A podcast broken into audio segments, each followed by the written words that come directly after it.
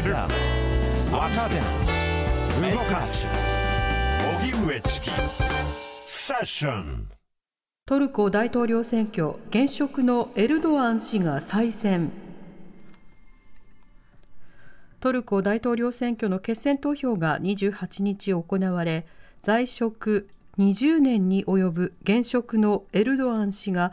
およそ52%の票を獲得し再選。さらに5年の任期を務めることになりました。一方接戦の末敗れた野党統一候補のクルチダルオール氏は独裁政権を変えたい国民の意思が現れたとして今後も戦い続ける姿勢を示しています。エルドアン氏はロシアのプーチン大統領とも関係が深くウクライナ侵攻後も仲介役を務めるなど独自の外交方針を貫いており今後もこういった姿勢を維持するものとみられます。それではこのトルコ大統領選挙現職エルドアン氏が再選、えー、これらのニュースについて、はい、現代トルコ政治などがご専門北海学園大学教授の岩坂正道さんにお話を伺います。岩坂さんこんにちはこんにちは。お願いします。お願いいたします。よろしくお願いいたします。さて、今回エルドアン大統領再任という結果になりました。今回の結果について岩坂さんはどう見てますか？そうですね、まあ、エルドアンのこれまでの20年以上の実績というものと、自身の主な支持層をターゲットした、まあ、政策を取り続けていたと、そういった姿勢が有権者の多数の人々に評価されたのかなというふうにまあ感じていますうん今回の選挙、争点、注目点というのはいかがでしょうか？そうですね、えー、当初はまあ経済状況の改善であるだとか、あるいは議員内閣制の復活といったものが争点だったというふうに思われてたんですけれども、はい、えー、野党側がまあ提示していたまあ女性であるとか、あるいは民族的、宗教的、性的マイノリティの権利保護といったような社会変革といったものをアピールしていたんですね。うん、でそれについて、まあ、保守的な価値観を持つ有権者は、それをまあ不安材料というふうな形で受け取ったというふうにまあ見ています。で予想以上にエルドアン側に支持をとどめたのかなというふうに思っているというところです。なるほど今回の大統領選挙についての現地の報道などはいかがでしょうか？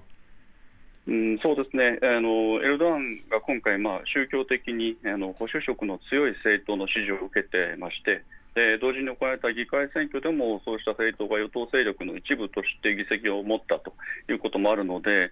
世俗的な傾向が強い野党支持者たちっていうのは、あまあ、さらに生きにくい時代がやってくるんではないかというふうにまあ心配しているようですね。うんなるほどまた、エルドアン大統領の選挙の、まあ、仕方、選挙戦の戦い方というのはいかがですか、うんまあ、あの一貫していたかなというふうに思います。あのまあ、宗教的にあの保守的な人々であるとか、あるいはトルコ民族主義に近い人々にまあ語りかけると、はい、そういうふうな姿勢を一貫していました。でえー、テロとの戦いというふうなワードというのもキーワードとして何回も出していましたし先ほどお話ししたような形であの伝統的な家族の在り方を守るというふうな主張もしてきました。でこれが第1回投票の時と決選投票の時とそんなに大きく変わらなかったんですね。はい、でそういった、まあ、一貫性っていったものがまあ、プラスに働いたというふうにも言えるかと思いますうん保守層に対するアピール、それをふんだんに行ったということですが、エルダン氏自身はどういったまあ人格、あるいはどういったまあ政治思想を持った人なんでしょうか？まあ、イスラム的に、宗教的に、えーまあ、熱心なというかあ、トルコにおいてはそういうふうに見られるようなあ形になるかなというふうには思います。でトルコ民族主義というのは、比較的トルコではそのイスラム的な宗教的な保守と近い部分もありますし、はい、で彼自身はそのトルコ民族主義というのは最初からあの強く持っていたようには思わないんですけれども、うん、まあ、近いということもあって、まあ、政策的にというか戦略的にそちらに接近していって取り込んでいるというふうな状況というふうに思います。なるほどそして今後の政策などへの影響を伺いたいんですが、まずトルコの国内政治はどういった舵取りになっていきそうでしょうか？基本的にはああまり大きな変化というものはないのかなとは思いますけれども、おまあ、宗教的に、えー、保守色の強い政党と連携をしたということもありますし、エルドアン本人の、まあ、思想信条といったものもあると思うので、うん、えー、これから、まあ、方向性としてはああまり変わらないんですけれども、やや宗教的に保守の傾向であるとか、トルコ民族主義にやや傾いていくといったことはあるのかなと思います。なるほどまたテロとの戦いというフレーズは一見すると多くの人が同調できるスローガンである一方であの少数者の迫害や攻撃にも使われてきましたこの点エルドアン氏の思惑などいかがでしょうか？まあおっしゃる通りであの、まあ、テロ組織というふうに国が認定している組織があるんですけれども、その一つがあのトルコ国内の少数民族であるクルド人が関係した組織なわけです。はい、でそことの戦いということを、まあ、ある意味拡大解釈というか大きく捉えるとやはりクルド人の権利を抑圧するということにつながってくると思います。でそこがやはりあの野党側としてはあの認められないというふうな形でアクションを起こしていましたし、はい、えー、トルコ民族主義のサイドからすると、それはある意味、テロとの戦いに含まれるのだから当然だということだったので、そこが野党側と与党側とで、まあ、当初合わなかったところというふうにも言えると思いますうん一方で外交面、そのロシアやウクライナとの距離感については、今後、エルドアン氏、どういうふうに取っていくでしょうか？まあ、従来とそれほど変わらないのではないかなというふうに、えー、現在は考えています。まあ、姿勢の継続というか、仲介役などこれまで担ってきましたけれども、そういった点で大きな変更は、現時点ではあまりないように思うんですね。ただ、まあ、その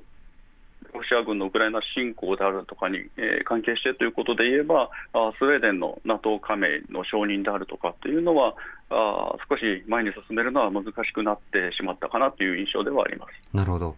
今回、エルドアン氏再任、再選ということで、欧米などの反応というのは現時点でいかがでしょうか？まあ、第1回投票の時点ではあの野党の統一候補であったクルチダロールが優勢だというふうに伝えられていたんですけれども、はい、そうではないという結果が出て決選投票でエルドアンが当選したということになるので、まあ、現職だということもあるのであそれほど、まあ、何かが大きく変わるであるとかっていうふうな見方はしていないと思います。で今後の動向をまあ注視しようという状況なんだろうというふうに考えています。なるほどまたトルコ政治の今後、岩坂さんはどんな点に注目されてますか？うんまあ、エルドアンでなくとも、まあ、誰が大統領になっても同じなんですけれども、やはり喫緊の課題というのは経済状況です。で経済状況がこれ以上悪化したりだとか、あるいは地震からの復興というものがあまり進まなかったりということになると、うん、エルドアンにとってもまあ厳しい状況になるかなと思います。でその時に政権が社会の亀裂であるとか分断を強調するような形で動いていくと、まあ、今後、そういった修復は難しくなってしまうだろうというふうにも思います。でそうですね。野党側についても、はい、まあ、今後、どういうふうに動いていくのか、特にあの党首の交代であるとか、そういった可能性を含めて注目しています。なるほど、わかりました、岩坂さん、ありがとうございました。こちらこそどうもありがとうございました。北海学園大学教授の岩坂正道さんにお話を伺いました。TBS ラジオ荻上チキ